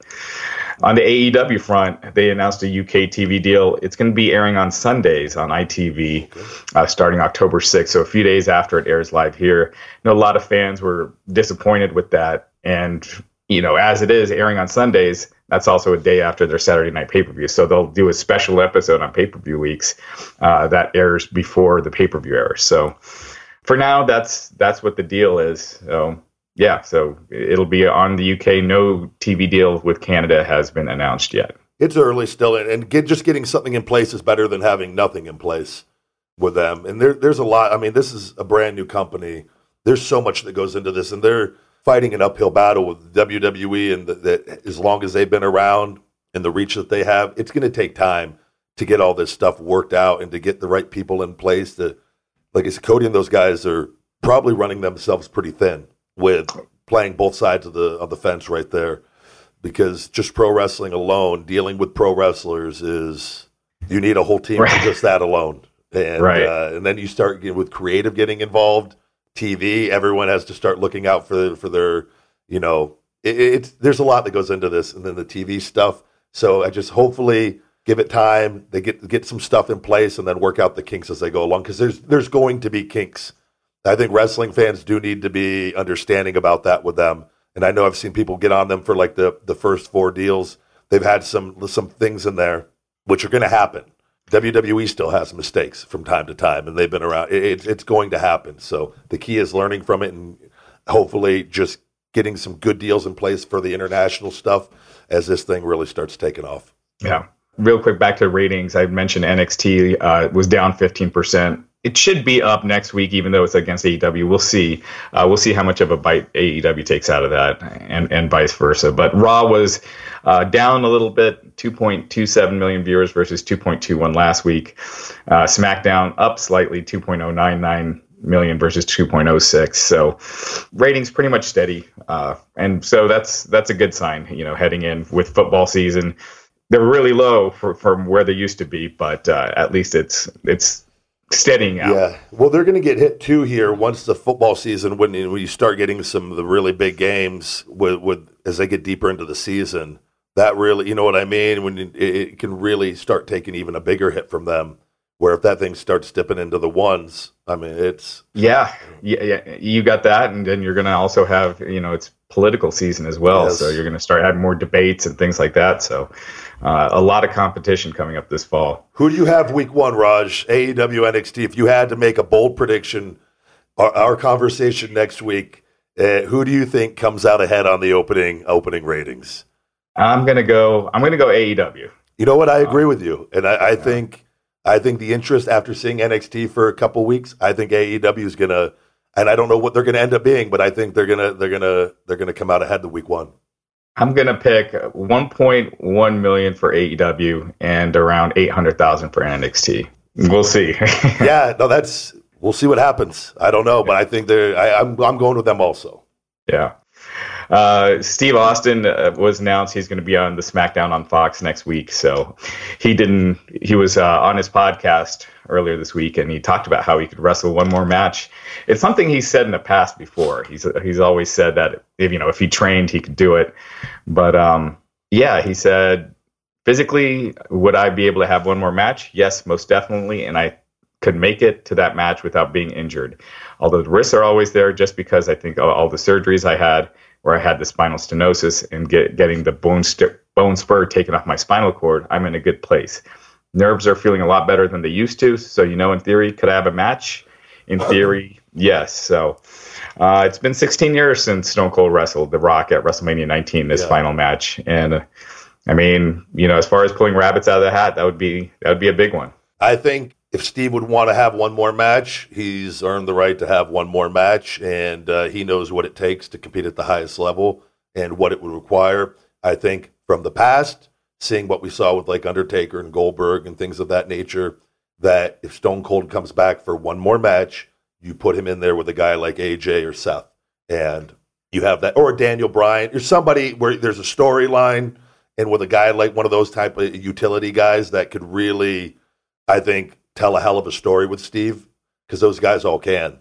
So, and, as Steve can, and I think that would be a uh, great go home for Stone Cold Yeah. Steve Austin at, at like a WrestleMania.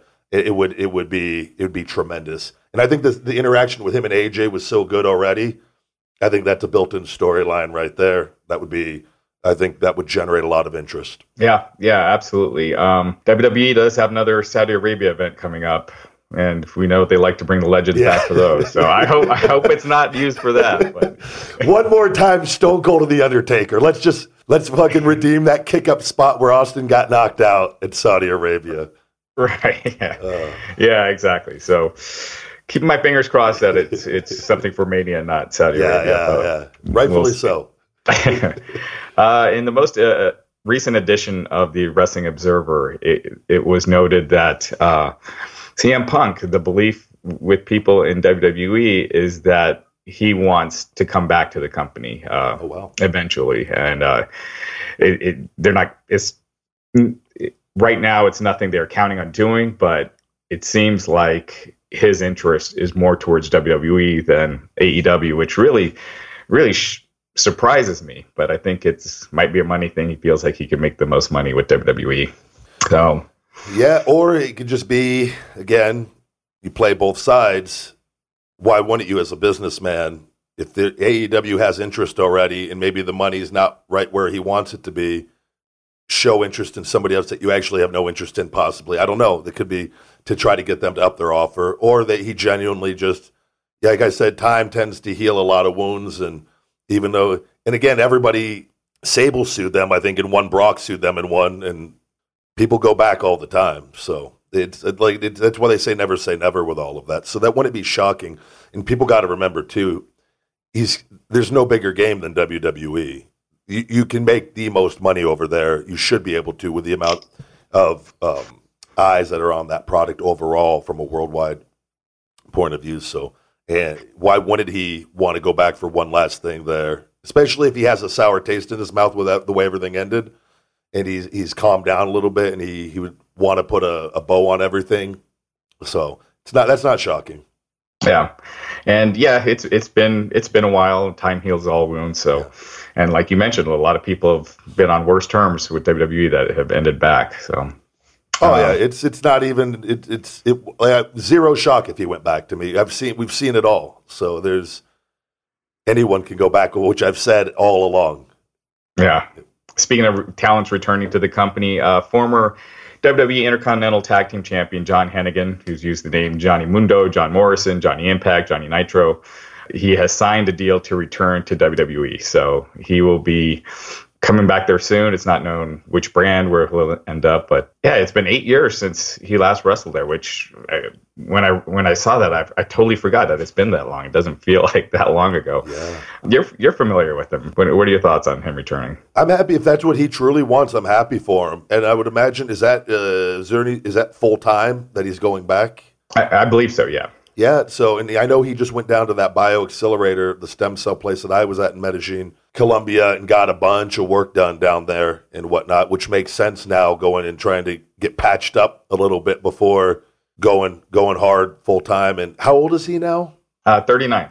Yeah, and he looks great still, and, but he's he's been wrestling a long time, so this could be you know his his big. Uh, you see, this is kind of it's kind of cool to see because like back in the day, a lot of wrestlers wouldn't come to WWE till the end of their careers or after they had a lot more experience, and so it's good to see guys like a guy like him who's unbelievably talented, who did fucking awesome when he was there, left, and he's done great things since leaving. He, he stays as busy as anybody, and you know to go back there, it'll be really interesting to see how he fits into the big picture. And the thing we see though with guys, and like we've seen it with Lashley and a lot of them is they all come back and they go back into that full time thing and they just kind of they just fall back into that puzzle. They're another spoke on the wheel. You know what I mean? We haven't really right. seen anyone come back and then fucking really get the rocket strapped onto him. And Bobby's done great.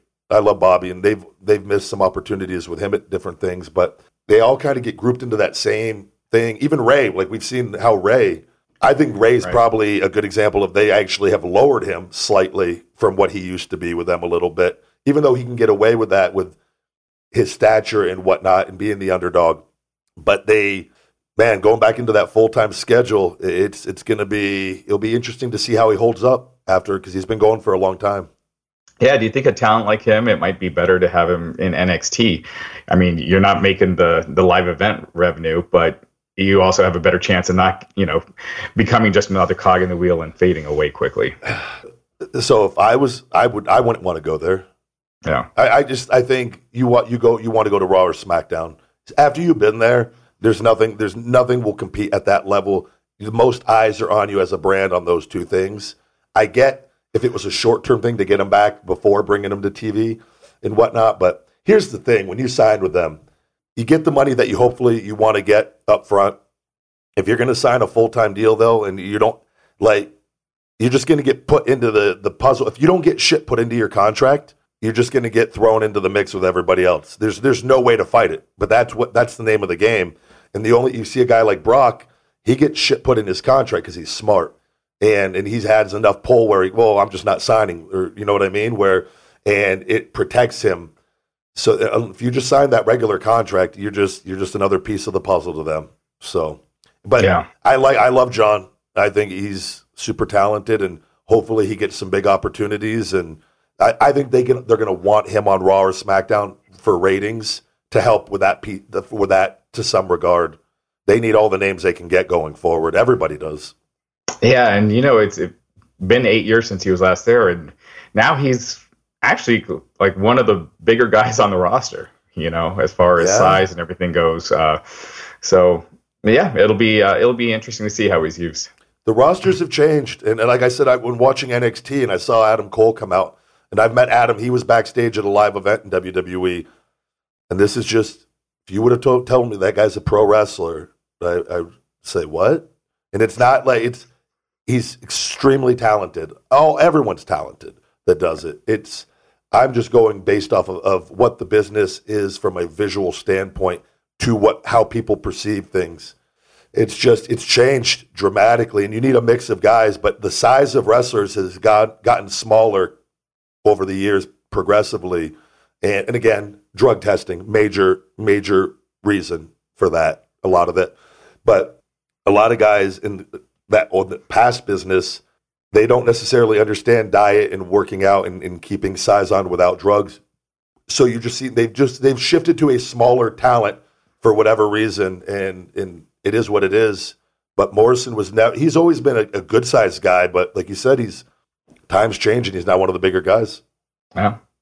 Uh, well, it's going to be a, a fascinating week, and next week uh, we'll have all the ratings uh, when we do this. So, do you have any predictions, or are you gonna you're gonna avoid the prediction for the AEW and NXT ratings? I, aew in my opinion is is interest alone after seeing the nxt show first couple weeks i'm going with aew if they get over a million views i think that's a, a, a good good start I, I like your prediction of 1.1 was that what you said 1.1 right Yeah. around there Yeah. i think that's a good and, and if it comes in over that that's i mean i'm excited i, I want Right. them i want them i want them to blow nxt away in the ratings on this because just from a pro wrestler standpoint that opens up the the door of opportunities for wrestlers much more and if nxt wins and continues to win and aew kind of is is s- slow out of the gate it's a little scarier we I, everyone should be polling for aew at least in my opinion Right. It kind of goes back to status quo. If if you know AEW is not catching on, NXT is blowing it out of the water. Yeah, and NXT is not going anywhere. WWE has the funds to keep that around, even if it's losing money. We want AEW from from a wrestler standpoint to to be successful. Yeah, I say this with WWE fans too. For a WWE fan, the biggest thing they should want is for AEW to be successful because the WWE has always been at its best when someone's you know nipping at their heels. Yep, and I, I will say this because if AEW just can can pull this off and do this, WWE will be forced to change their business model back to what it used to be. That they have to invest in the talent and create megastars. Mhm. And if they do that, then the business it will then we will truly see a boom period again. Yeah, absolutely. Well, uh, th- thanks as always for having me on. Likewise, anything you want to go ahead and uh, plug to wrap up this week, Raj? Uh, yeah, just keep checking out uh, WrestlingInc.com. We have uh, interviews up there with Rocky Johnson, the the, the father of The Rock. Uh, we've got uh, Matt Taven, who's defending the ROH Championship tonight. Uh, so so tons of stuff. Uh, so yeah, just keep checking out WrestlingInc.com, especially uh, with how busy it is going to be over the next week or so. Good deal, Raj. As always, thank you very much. And guys, we will be right back after these messages. Baseball season is in full swing, and placing a wager on baseball has never been more exciting than with betonline.ag. This week, I'm not watching any of the game, guys, because you know the big guy Ryback is doesn't watch much sports, to be quite honest. But I'm not against it at all. And if you love sports and you love betting, betonline.ag is your place because now you can save an extra 50% added onto your sports betting bankroll when you go to clnsmedia.com slash Ryback and use code CLNS50. The best part is the bonus will be added onto your balance within seconds. Again, support our podcast by going to clnsmedia.com slash Ryback and use code CLNS50. A minimum deposit of $25 is required to qualify for the bonus, and please see BetOnline's general rules for additional terms and conditions regarding bonuses. BetOnline.ag, your one stop shop for online betting. Hey, what's going on, guys? It's the big guy Ryback, and I want to talk to you about Fuel Meals, my personal meal prep service I've been using for years. Meal prep at your doorstep. Fuel Meals at fuelmeals.com has something for everybody. An easy way to eat healthy in this fast paced life we are all living. Whenever I'm in a pinch, I go to my Fuel Meals and I love it. I love to eat real food, but the fact is, I can't cook for every single meal of the day. So fuel meals come in handy for me when I need it most, and I think it could help you too. Tell them the big guy sent you and use discount code the big guy to save 15%. Fuelmeals.com. Feed me more. All right, back here. Oh man, big thank you to Andrew Lock for coming on the show this week. Raj Giri as always, with Wrestling Inc. WrestlingInc.com. Go ahead and check them out, guys. Always enjoy having him on the show, catching up on what's going on in the world of professional wrestling. I'd like to get to a few few of our sponsors here for this show, or thank yous. Real Good Foods, you guys, realgoodfoods.com. Save 15% with discount code RYBACK15. They have the low carb keto enchil- enchiladas, the low carb pizzas, breakfast, poppers, breakfast breakfast poppers, breakfast sandwiches, and uh, the poppers, along with their cauliflower pizza. They they have some really cool options on there. RealGoodFoods.com, Ryback to save fifteen percent. Fuel Meals, FuelMeals.com, meal prep at your doorstep. They have custom meal signature meals. They have all sorts of grilled chicken, steak. They have keto uh, meals. They have they have things with brown rice and vegetables, broccoli, asparagus, green beans, mixed vegetables chicken, beef, quesadillas, quesadillas. They got everything over there at Fuel Meals. They ship it on ice and uh, they ship out twice a week. Everything is, is freshly prepared and cooked, and it is it is top notch, guys. You could save 15% with discount code the big guy at fuelmeals.com. And as always, Feed Me More Nutrition available on feedmemore.com. My premium all natural supplement company you can save 20% on feedmemore.com with discount code podcast20 at checkout. Just type in podcast20 in the discount box upon checkout at feedmemore.com and you can get 20% off your order. Our new brain feed formula is now out. Our memory and focus formula. It is incredible, guys. It's if you like Alpha Brain, we it is stronger than Alpha Brain, and we have ginkgo biloba and teacrine in it, which is really, really great for memory focus energy, and it stacks really well with the Wake Up Unlimited Energy and our Shell Shock Extreme Fat Burner. Those stacks are going to be available, made available on feedmemore.com as well for that. So check that out. Big thank you, as always, to BioXcellerator as I continue to heal. It is, uh, I'm in the gym about, in total, about, like I said, close to four hours on most days between doing rehab for the back, the shoulder, the my working out, and my cardio and conditioning. So it's uh, it's a lot of work, but it, it's it's paying off. I'm getting stronger every week. I got a, I got a ways to go on everything to continue to to get this big body going, and uh, I've switched up my diet to, to carbs and uh, my meta- because I can get my calories in. My metabolism is ramping up, but my body weight I'm back over 290 and uh, it's this is my second week back in the gym, so it's pretty cool. Everything muscle memory is a real thing, and it's I feel like I'm going to be better than I've ever been. I got I got a lot of work to do with my shoulder and lat still, but I I can feel internally getting stronger, which is for the first time I've not felt that way the last few years. So it is it's pretty cool. very grateful. But a big reason for that is BioXcellerator. They are the stem cell company that, that brought me down to Medellin, Colombia and, and gave me treatments for my back, shoulder, and my left ankle and leg there with the nerve damage I had from my ankle injury back in the Nexus. You guys, if you have injuries or you know anybody in pain and you don't want to necessarily go the surgical route, or you've had surgery and you just think that there is a, a better option, check out BioXcellerator. They are the real deal, guys. www.stemcells.bioxcellerator.com slash Ryback dash Reeves. That's B I O X C E L L E R A T O R, www.stemcells.bioxcellerator.com slash Ryback dash Reeves. You can contact David Truitt, Iowa Hawks fan, on my Instagram. He is the one that personally has helped me and all the other WWE stars that have gone down there, are a lot of the UFC guys that have gone down. And you can inquire about pricing either through the BioXcellerator Instagram or that website right here that I gave you guys, or David Truitt at Iowa Hawks fan on my Instagram, the big guy Ryback 22 on that, and get some information if stem cells are a possibility for you or an option, or at least get the information, and then you can set a goal for yourself, and you know that what you have to do, uh, where you have to get to, to be able to, to go ahead and get that. Moving on, moving on.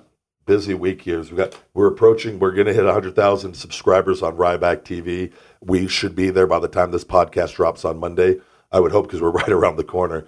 So thank you guys for everybody making Ryback TV uh, a success early on, and we'll continue to try to put out good content, original content, exclusive only on Ryback TV, and continue to improve uh, everything and make things uh, better and better and better.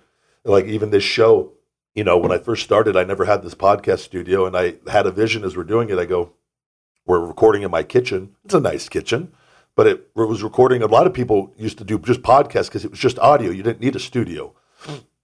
Didn't have to have all the equipment because everything was it was never seen before. In up and then I when I started doing it, and I was like, I need to I need to feel better doing. I don't feel good just doing it in my kitchen anymore, and I want to put more into this. And it just kind of had the idea, and I got a custom conversation with the big guy podcast table made. I moved my office upstairs and just adjusted some things and even on the presentation, and I and I look at this, and I and we we painted the room a darker color, and I love everything about it, and it's been great. And now I'm like, I want more. I want to. I want to. I want to change things up eventually, which I'm going to. And I know some people, even with this show, they're like, the camera's so far away. Well, the camera's a certain distance to get the the whole shot in here, but eventually, I think what we'll do changing the the design slightly, and again, and we'll see where this all goes is uh, getting maybe some different camera shots and whatnot. Eventually, the goal is to build a facility separate. That would be the ultimate go- goal. That and a, a weight training facility separate, that away from my house. That would be like my man cave. That's the ultimate goal. And uh, seeing that Brad Lea's Dropping Bombs podcast, that setup he has in there, what a doozy. Beautiful. And I was like, man, that's that's a good goal. That is that's what I want. That's uh, that's badass, and uh, that guy, man, killing it over there. So uh, it was very motivating seeing that, which I believe I was meant to see, to, to keep inspiring me to continue to to keep improving and not not becoming complacent with anything that I am doing. Quote of the week this week, guys. My my thought of the week in the Forbes thought of the day. This great little gift I got that uh, last year, which has really, really come in handy for this show. This quote is from Th- Thomas Carlyle The greatest mistake is to imagine that we never err. The greatest mistake is to imagine that we never err. What does that mean? I don't know. I'm asking you guys. I'm kidding. The uh, we're gonna make mistakes, guys. We're gonna fuck up. We're gonna mess up. Things just don't go perfect all the time. Even when we think things are gonna go perfect, they typically don't. There's always side routes, there's curveballs, there's speed bumps, there's brick walls, there's whole buildings put in our way at different times. And uh, to act like we don't mess up or make mistakes, we all do. Everyone does. The most successful people have typically made the biggest mistakes. It's their ability to overcome those mistakes and keep going. And we're all gonna, at times, we're gonna fuck up. We're gonna we're gonna look stupid. We're gonna feel silly. We're gonna, you know, and people are to point and laugh. You're stupid. Well, yeah, I know. I just said it, so nothing you say could bother me. The the key is just overcoming that, and you're to have days. We're to have good days. We're to have bad days, and uh, I think acknowledging positive, uh, you know, keeping a positive mental attitude and a positive self talk is huge. And uh, but not to be ignorant that to think that like we never mess up or we never make mistakes or that we're perfect. It doesn't exist. It's just the the key is overcoming the failures and learning from the failures and not being afraid to fail and just in getting knocked on your ass one day and okay, well that was today and then when you go to bed and you wake up the next day, you're not on your ass anymore. You're back on your feet. So you have a brand new opportunity to not be on your ass anymore. Some people don't like some people like to just sit there and stay on their ass and that's fine. Eventually they'll get sick of it or they'll eventually die and you know, maybe in another life, but uh, as long as we're alive, we have control over it and uh, shit happens, mistakes happen you know, true story with Feed Me More Nutrition. I was uh, doing quite well with all of this very early on and, and was profitable for the first year and figuring I was figuring out a lot of shit on my own. And uh, and there were mistakes along the way and there was some real growing pains in there. But I was the bottom line, I was profitable. I was making money. And I took a leap of faith and hired a marketing team that I thought would be good to start getting more exposure for the brand and they burned through about fifty thousand dollars really quickly. They made a lot of dumb mistakes. They weren't they were not they were not a good fit for me. They were not good people. They they were they were not good marketers, and uh, it was something. It was very disappointing because I'd actually found them through that Billy Gene marketing, and I wanted to go through them, and they put me on to these two other guys that were they were they were not good, and uh, it was it was a really tough pill to swallow but I had to pull the plug on it, and I had to. It was, um, and I just took the blame. I go, you know what? I I should have cut them probably after month one and just took my losses up front. and It wouldn't have been nearly as significant. But oh, hold on, give them a chance. Well, now I'm in the hole. Now I need them to come back. Ah, shit. And I and I kept them around for about six or seven months, and that was about six or seven months too long. And then I, I they'd they'd burned through a lot of money and, uh, and even more than that. And uh, but I'd learned some very valuable lessons and all, all of that. And it would have been very easy to, you know what, this is just this isn't for me. This is too tough. I fucked up, and I'm just not cut out for this. I got angry instead, fucking angry. I was like, the fuck that this is to happen. I've worked so hard for this. These two motherfuckers come along. Fuck them. I'm to fucking show these fucking losers how to do this. And that's what I had to tell myself. And I just took even more control. I learned even more. I just started reading business book after business book, trying to absorb any bit of information I could. And finally, and I started correcting the mistakes, started making back that money that they lost.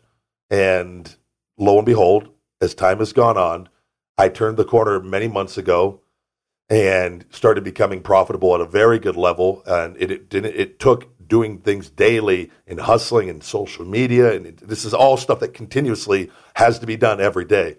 And connecting the dots on everything, on pieces, on different things that I'd read over time, and, and just continuously improving everything and profiting to a good degree now and it overcome all those past mistakes.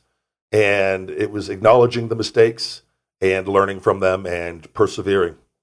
And that's just one little little thing, just in talking about it, that uh, applying to myself. But I'd fucked up and I'd hired the wrong people a couple different occasions and whatnot. But you learn from it, and uh, you don't know, and, and you, unless you try, and you can't have fear. And I've also learned that uh, no matter what, I can count on myself, and I'm better off running myself empty sometimes to figure it out uh, rather than spending money that over someone that's not going to give a damn about my business. So we all make mistakes. We all we all err, and uh, you got to persevere and overcome if you want something bad enough. And that's my thought of the week. On that, guys, wrapping up, wrapping up this week's show. Big thank you to Wiretap Radio, CLNS Media, and for all fan mail, guys, please send it to P.O. Box 752-740 Las Vegas, Nevada 89136.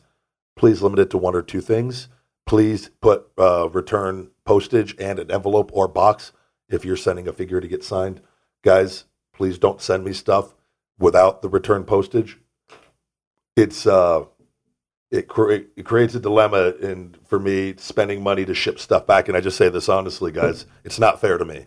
So don't do that.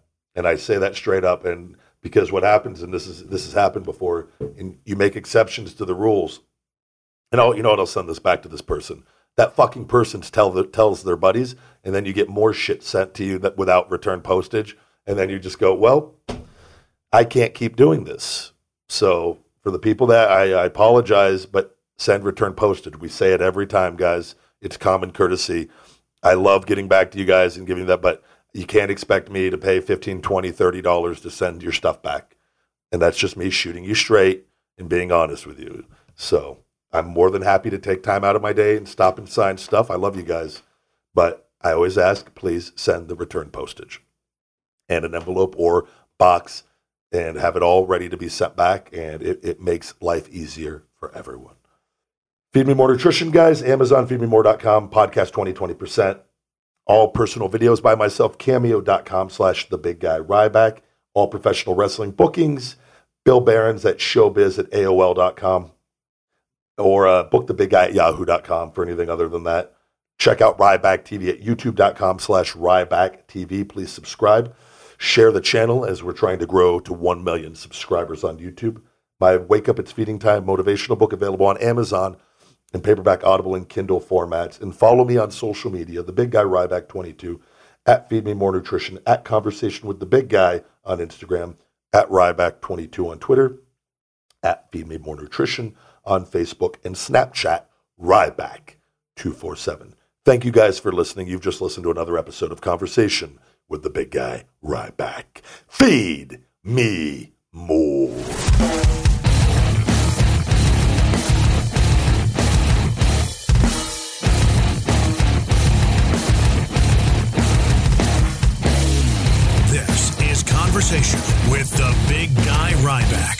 Subscribe, like, rate, comment